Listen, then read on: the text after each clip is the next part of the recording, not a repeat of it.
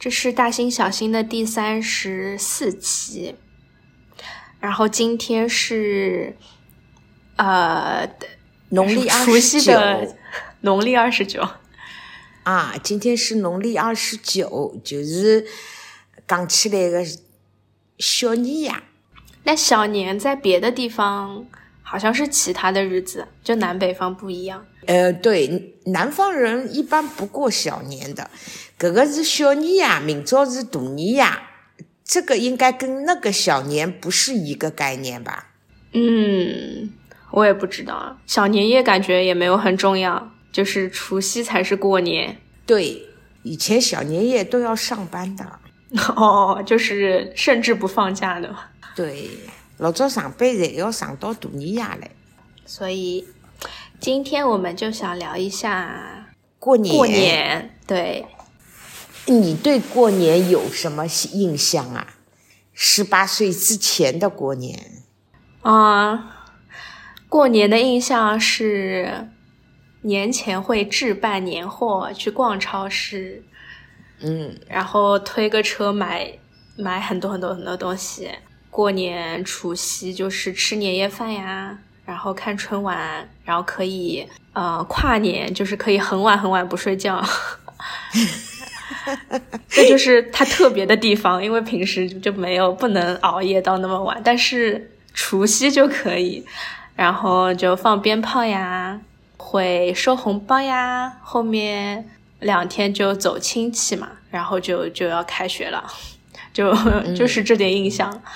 因为我觉得我们家过年是没有很多那种，这是我后面才知道，就是，嗯、可能其他地方会有更多更民俗的东西，还要祭灶神啊，然后春联啊、窗花这些，反正我们都是没有的。啊，对，祭灶神就是小年，然后春联这种上海之前就很少，都是北方比较多。就是现在对春节过年什么的，就是没有那种期待了。之前过年是有非常多的期待的。你的之前是什么时候？嗯，从你看小时候开始，我们过年都有新衣服穿，因为那个时候的条件不可能像现在这样，就是哎呀，衣服想买就买了。但是每年过年就是肯定有新衣服穿的，然后过年一大家子人在一起，就是特别特别热闹，该干嘛的干嘛，什么磨糯米粉啊、煮菜啊、赶衣服的啊，然后赶衣各种服就是注哦意，的赶衣服不是赶赶时间的赶啊。每年因为大姑的那个就是会做衣服嘛，之前妈妈小时候外面又没有那么多好的衣服卖，大姑每年都给我们赶衣服，好让我们在大年初一都能穿上新衣服。嗯，所以别人各做各的，他肯定就是在用缝纫机做衣服，就很开心的。以前，你们都住在一起吗？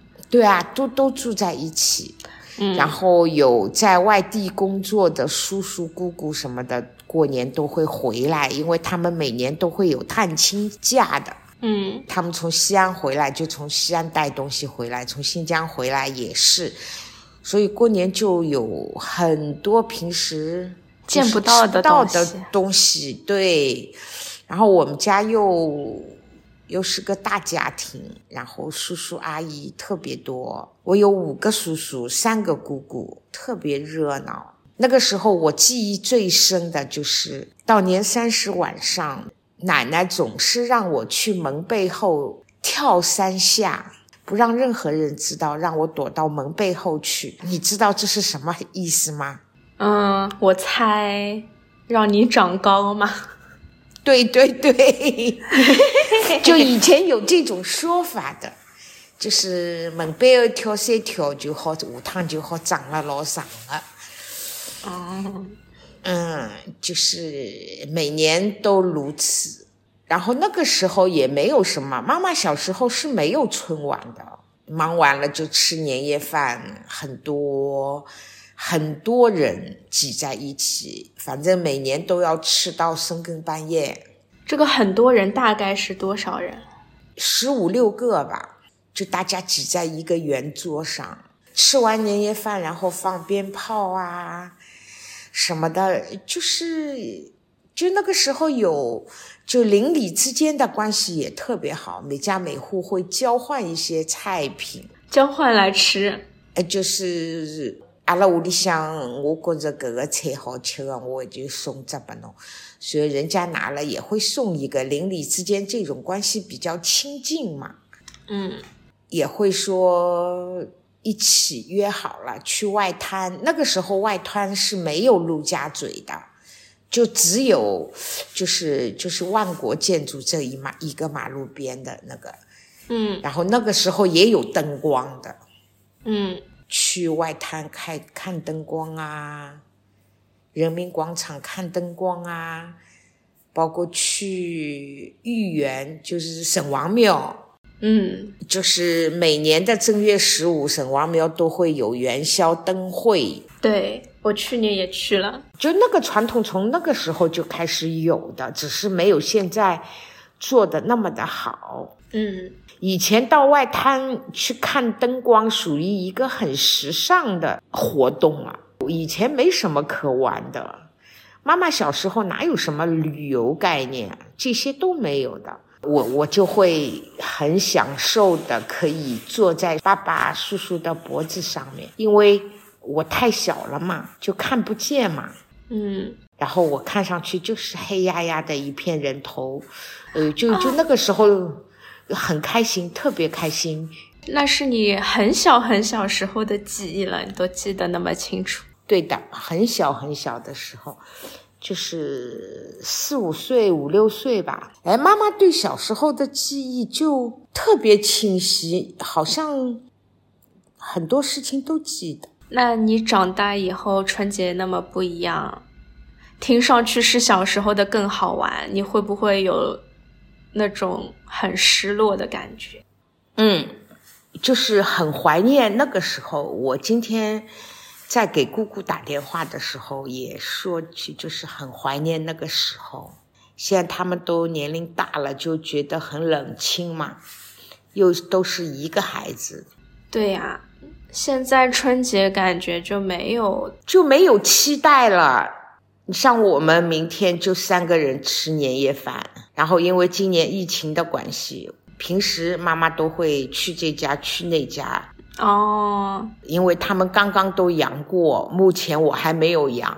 嗯，还是要苟一下，苟在家里。对，等到就是七几年的时候，就爷爷奶奶去世以后，我就回到父母身边。那个时候，就是我记忆中过年，就是妈妈要拿着各种什么副食品票啊、小商品票啊、蛋票啊、肉票啊，然后跟同学邻居一起去排队。那个时候的人，就是我排队的话，我人不在，我可以放一块砖，放个篮子，那也算的，知道吧？嗯啊，然后我们就大家分工一下，就是你管在那边，那边快到了，我跟这边人打个招呼，我那边去买。四个人的是小户，五个人的是大户，就是他分的小户一个品种，比如说是两斤还是几斤，大户就比小户多一点。至于多少斤，我这是不记得了，但是就是这么分的。反正我们家属于小户，过年前挺多事要干的，买菜啊。那个时候还要过年前还要买梅饼，就是煤球炉。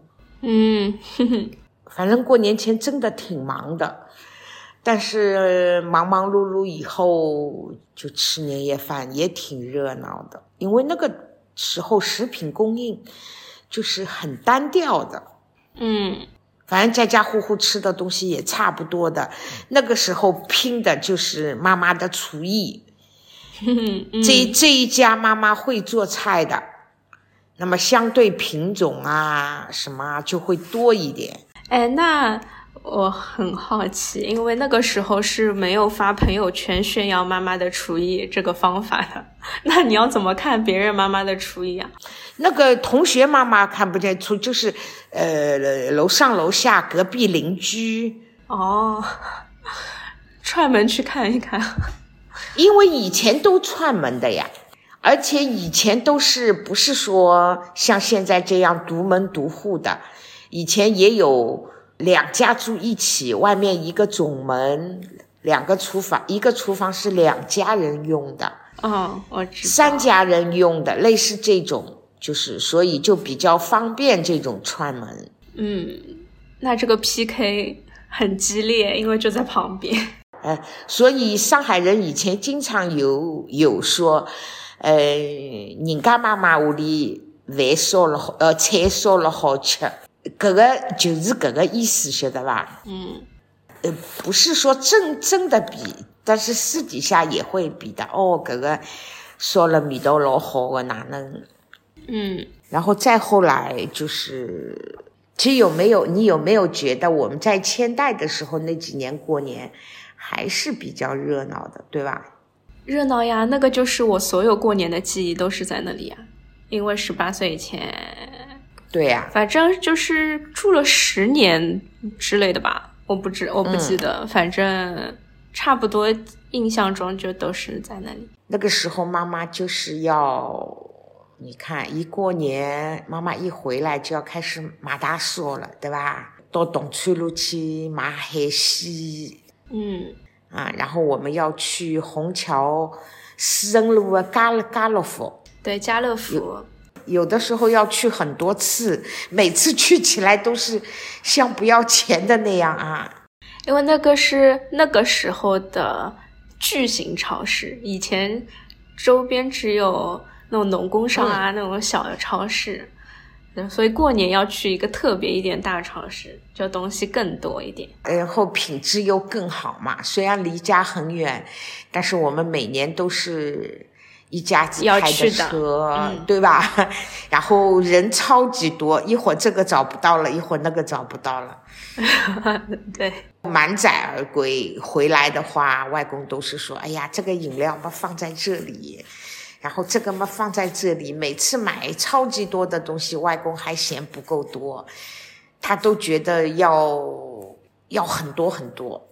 外公是那种。自己不怎么要吃的，但是他喜欢，就是放在那看着他都觉得舒服的那种脾气。然后他觉得家里过年嘛，人来客往的，总是需要那个，还是比较传统的那种，要过年热热闹闹。因为，呃，在爷爷奶奶那里就是这样的嘛，所以我们多多少少骨子里都是那种。但是现在其实妈妈到了武夷山以后，妈妈也延续了那个时候的，那个早早的就开始备年货了，买很多，然后都塞得满满的。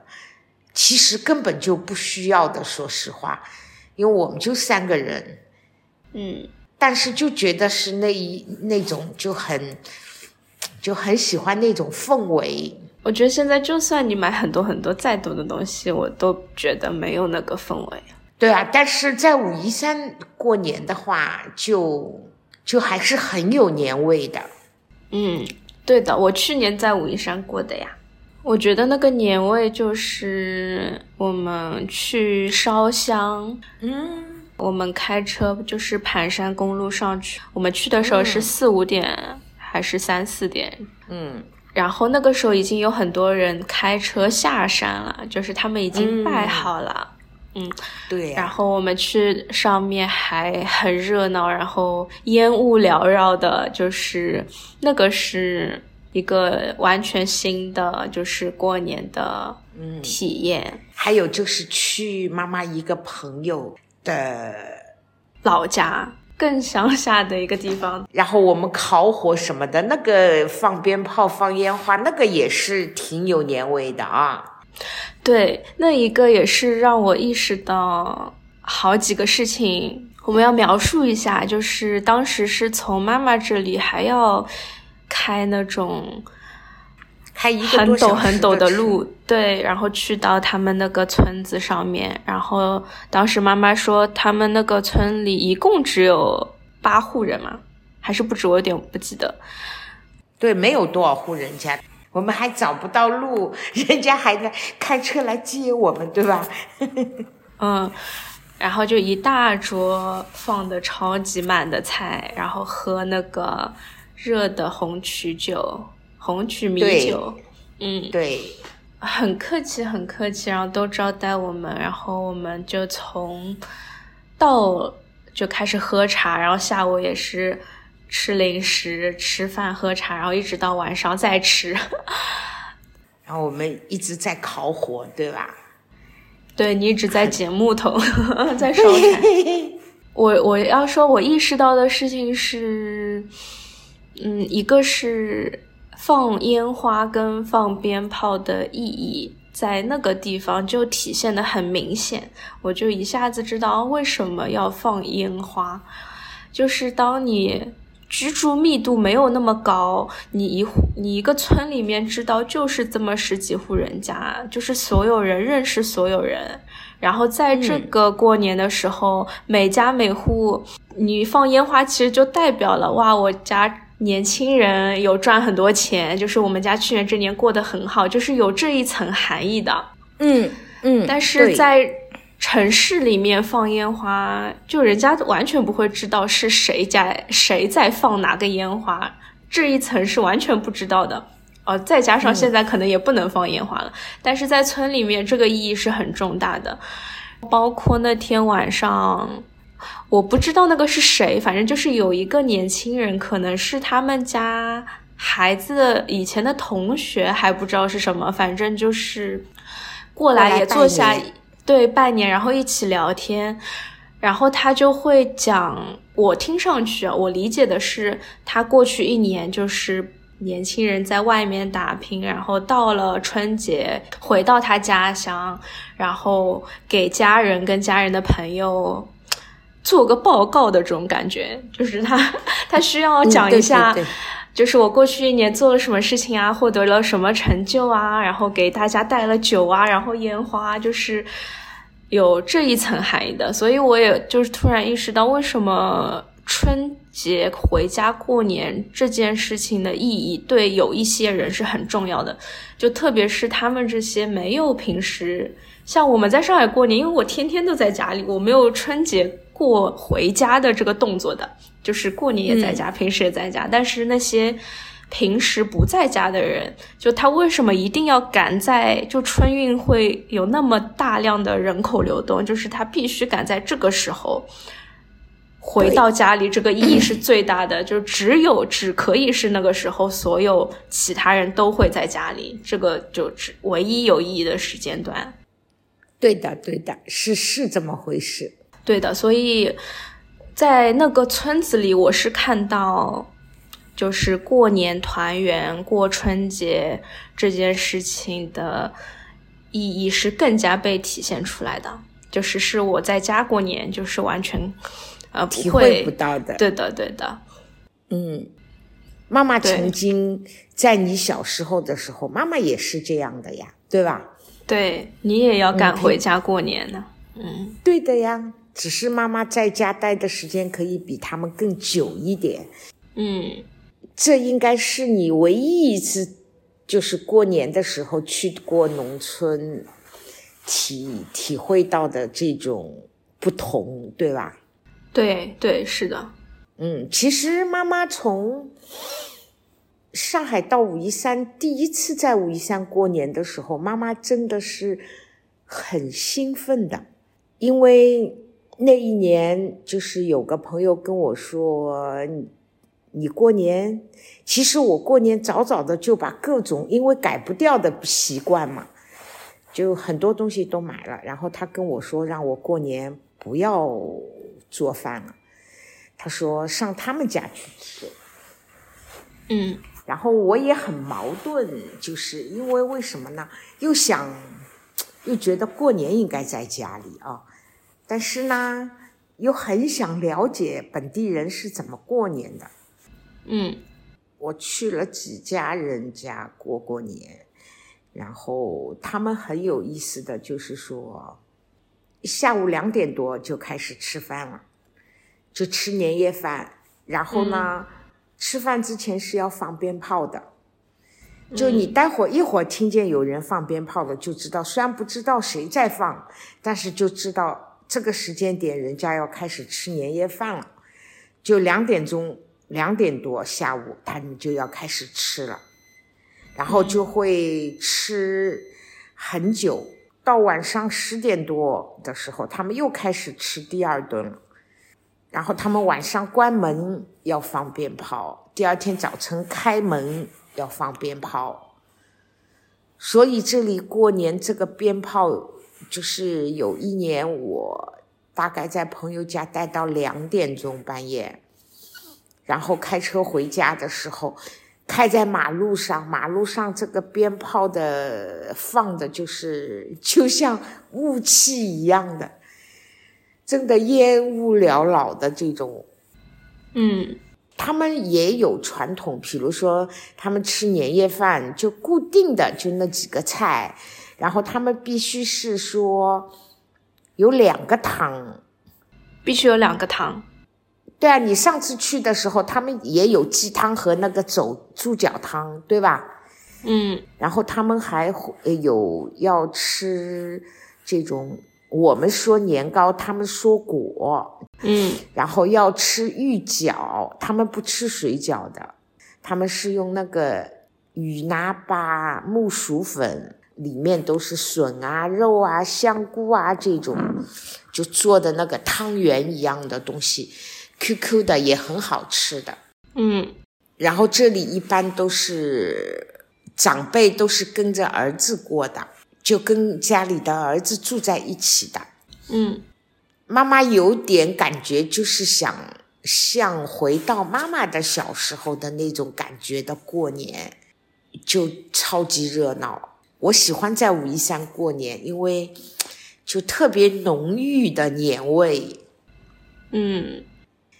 还有一个，这里他们几乎家家户户都有这样的习惯，就是初一是要去寺庙的，他们会带着米呀、油啊、挂面啊、鞭炮啊，很多个呃，就是吃的用的，每个人带的东西都不一样的，嗯，香啊、蜡烛啊这种。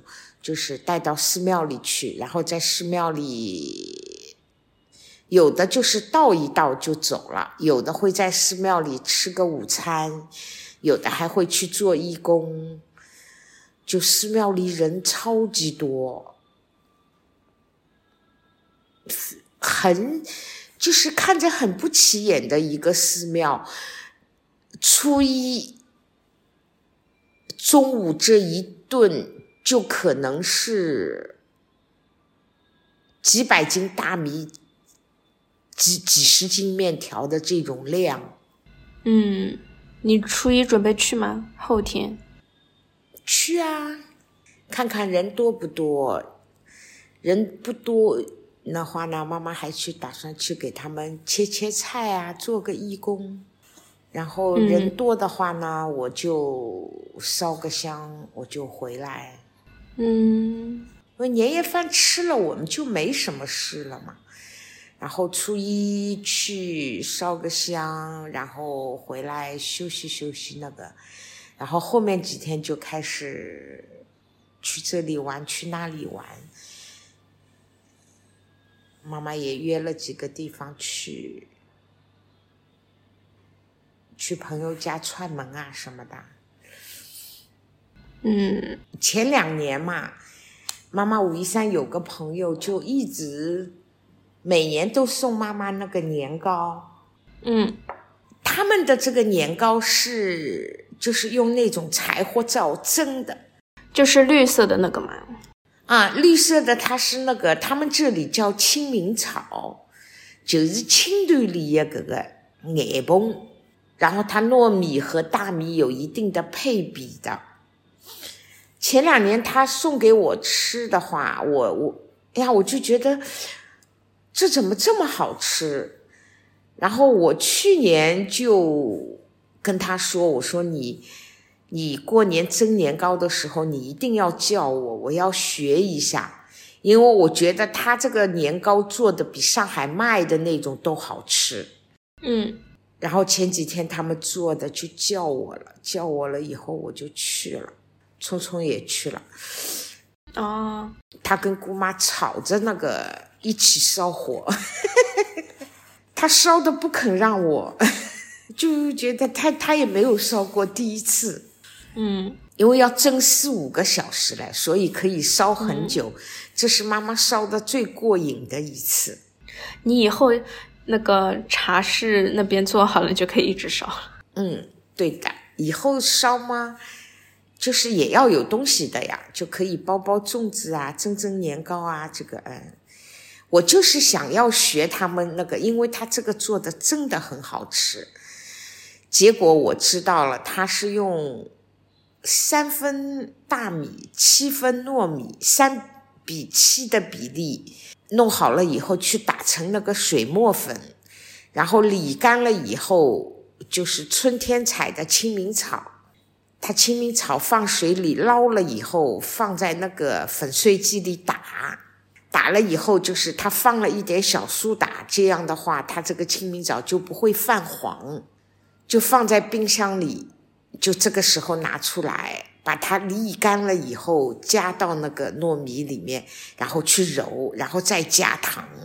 哦，这个揉的，因为它蒸的多嘛，这个揉的时候是非常很累的。的。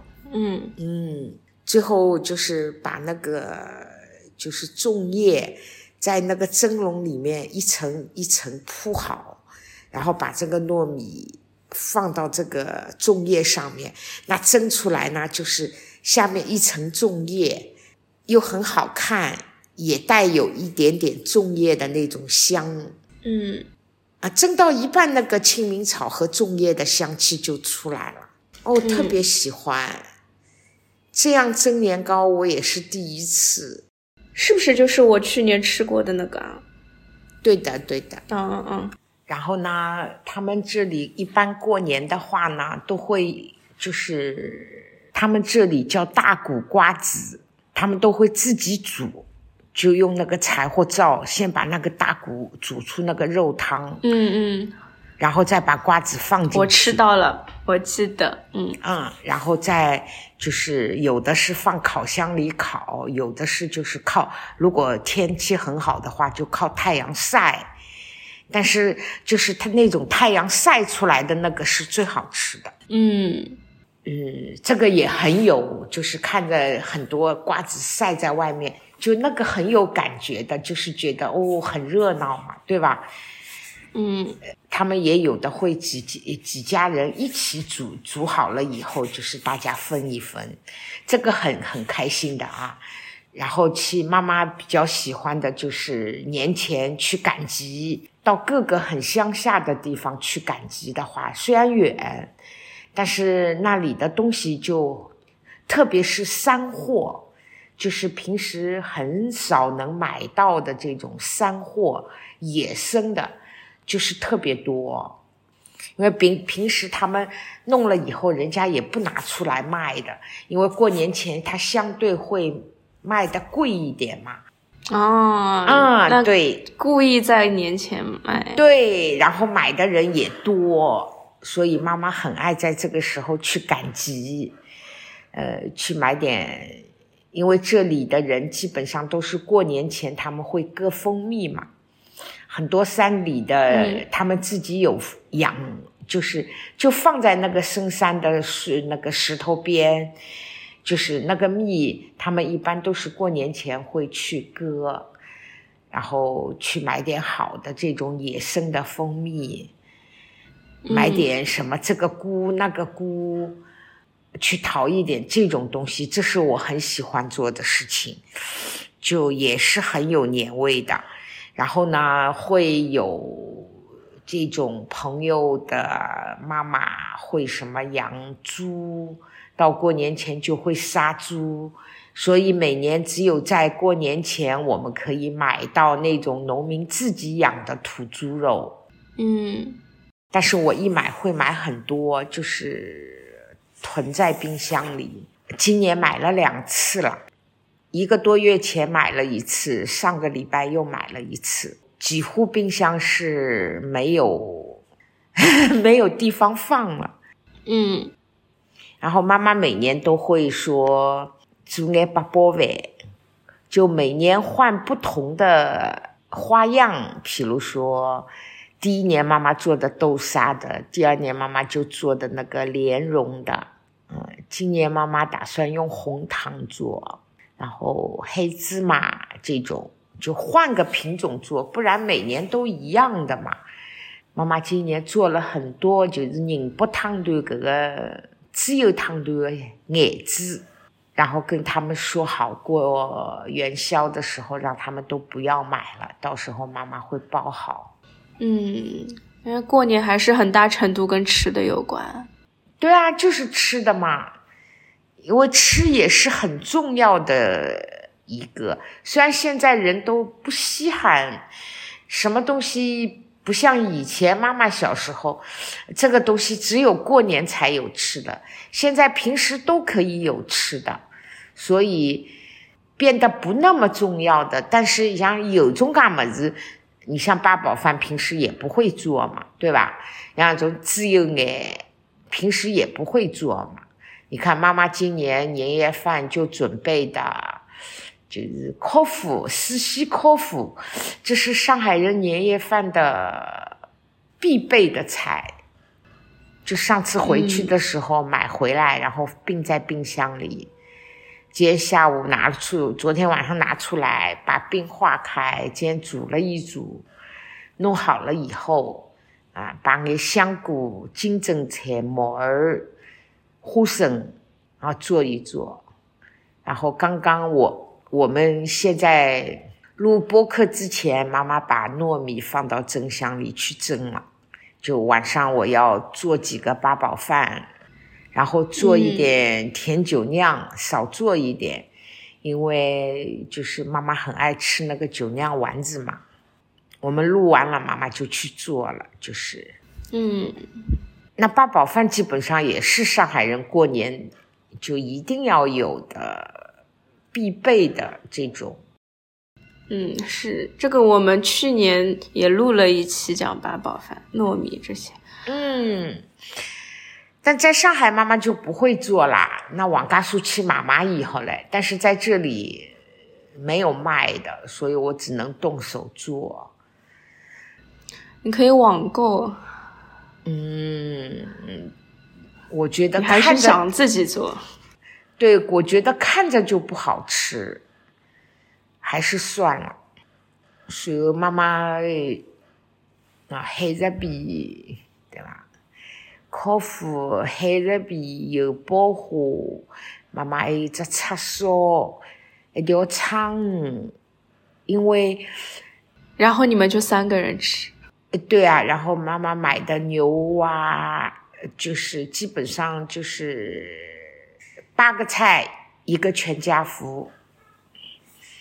这个吃是肯定吃不了的，但是还是要多准备一点的。妈妈在做这沙拉，就是那过年嘛，肯定不一样，你也不能说三菜一汤、四菜一汤就过了嘛，对吧？就八个菜一个汤，然后那条鱼妈妈是不吃的。妈妈买了一条很大的鲳鱼，就是吃剩有余嘛。然后妈妈还是延续了外公在家的时候的这种传统，就是你家里总归要多多少少吃口饭的，对吧？然后妈妈买了两只老大的地梨，一人饭碗里头两只地梨。这个以前老年人的说法，这就是元宝。那我的心态就变成了说，因为以前过年是这个样子的，然后现在就是这个落差一定确定是存在的，肯定的。那我就希望不去以任何特殊的方式去度过这一天。就说明天就是一个普通的不能再普通的礼拜六而已，就是我不过这一天，就感觉没有比较，因为我根本就没有过这一天，所以我就好像在以这种方式来绕开那个落差。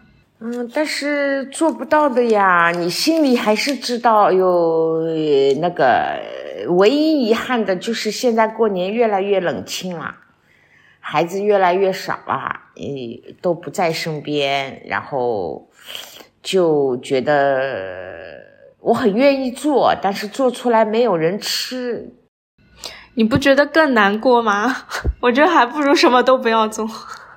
哦，那不行，那就是这个都是要自我调节的，对吧？呃，十年妈妈都熬过来了，这个有什么？自我调节一下，但是你说不过更难，呃，过了更难过，那不过也难过的呀。家家户户都很热闹，那个妈妈还是会说，买门口买个红的贴一下。我觉得过年还是要有气氛的，要有仪式感的。对你这个是因为，那你周边的人都在热闹的过，那么你不过就很奇怪，其实。但我这里好的一点就是，这里没有其他芬兰人在过，所以它可以是被当做普通的一天度过的。对的，对的。但是不过在像是圣诞节的时候，因为圣诞节大家是跟他们他们的家人一起过，然后整个十二月份也都是为了圣诞节做准备，大家要买各种各样。圣诞节相关的布置家里啊，然后送交换礼物啊，各种也很喜欢，气氛也有点像过年的感觉。哎，对的，对的。但圣诞节当天是很冷清的，因为所有人都在家里面，各个家里有不一样的传统，就有人会扮圣诞老人或者要交换礼物什么的。那我在这里的圣诞节，又是跟我感觉没有什么关系。因为我也不是从小过圣诞节长大的，我是过春节长大的呀。嗯，对的。而且今年就是中国春节跟新年跟圣诞新年这几个日子特别的靠近，前后都是一个月都不到的时间，就是非常频繁的这种节日。嗯，气氛就我不知道，我也没有很开心。反正我是不太喜欢这种节日。现在。反正节日也是自己，对吧？就就不就就不热闹。是的，就是圣诞节跟你也没有什么关系，春节反正你也过不到之前的样子。不过这次十二月三十一号晚上有就算一个跨年嘛，嗯，就是我跟朋友很普通的吃了饭，就我们两个人，然后呃，我们发现有一个呃儿童跨年，嗯。就发生在五点半，下午五点半的时候，他就在呃和晚上就是十一点多那个大的跨年是在同一个广场，但他就很有心的考虑到了小朋友熬不了夜，等不到那个跨年，就还有那些家长们，所以就有一个五点半的活动。然后加上时差，正好是国内跨年的事，哎，哎，对的。然后就是巨型，就很多婴儿车，然后就像你前面讲的，就是小朋友就很羡慕那些可以骑在爸爸脖子里的那些，视角比我好很多。然后也有就是背在身后的，然后抱在怀里的。然后他做的很可爱，就是他不是放那种儿歌，就是他是说就一个儿童的派对 disco 那样，但他完全不是放儿歌，他是就是那种很多很多年流行了很久的呃流行歌曲，然后灯光效果、画面什么也没有，因为是小朋友，所以就打折扣，然后也会有 DJ 伴舞，然后就会加一些。就是机器人啊、长毛怪啊那种元素，然后大家就都跳得很开心。家长为了让小朋友跳起来，他自己也必须跳起来，所以就是 气氛就很好。然后我就我就觉得这个主意太棒了，因为我隐约记得我小时候就有过，因为呃跨不了年，因为撑不住就睡着，但是。大人又没有把我叫起来，所以等我醒了的之后就是跨过了。但我心里本来想着是想要跨年倒数的，就那种 遗憾，嗯，就会小朋友就很难过嘛，因为没有跨到年。但是如果你在五点半跨六点的这个年，那小朋友就不会有这个遗憾，因为他自己已经跨到那个年，也会有倒数，就还蛮可爱。这种策划就很细致，然后考虑到很周到，很人性，对吧？对。然后我就觉得我以后都可以去跨这个儿童的年，就很好玩，也挺好啊。嗯，对，所以这是意外的一个，就是被这种节日气氛有觉得开心到的事情。嗯，你还记得我们家过年有什么特殊的传统吗？就是我前面说的那些啊。你说吃的方面吗？没有。我们家就是从年三十的十二点之后就开始扫地，要从门外面往里扫，然后从那一刻开始，过了十二点我们就不倒垃圾了，就一直要等到初五接完财神以后才可以倒垃圾。所以每年我都会准备大大的那个垃圾袋，有好几天都不能倒垃圾的。啊，这个我完全没有印象，因 为我没有参与。对，就是这个传统，我也一直到现在到武夷山，我也一直延续着，就是每年都是这样。家里的传统从外公延续到妈妈，以后慢慢也要延续给你。那很可能就延续不下去了。就是我想象一下，我这个情绪嘛。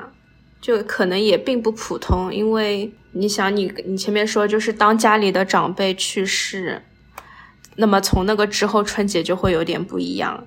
对的。然后比如像我有很大那我出国以后，那家里也是没有一个没有了这个小孩。对呀。也会有点不一样。就冷清了嘛，很多零食都不需要买了，因为没有小孩，没有人吃。对，没有人吃了，对吧？零食啊，饮料啊，这些相对采购就那个，就借此机会，就是在这里祝大家新年快乐，身体健康，一切都顺顺利利的，祝福大家。我们下一期见。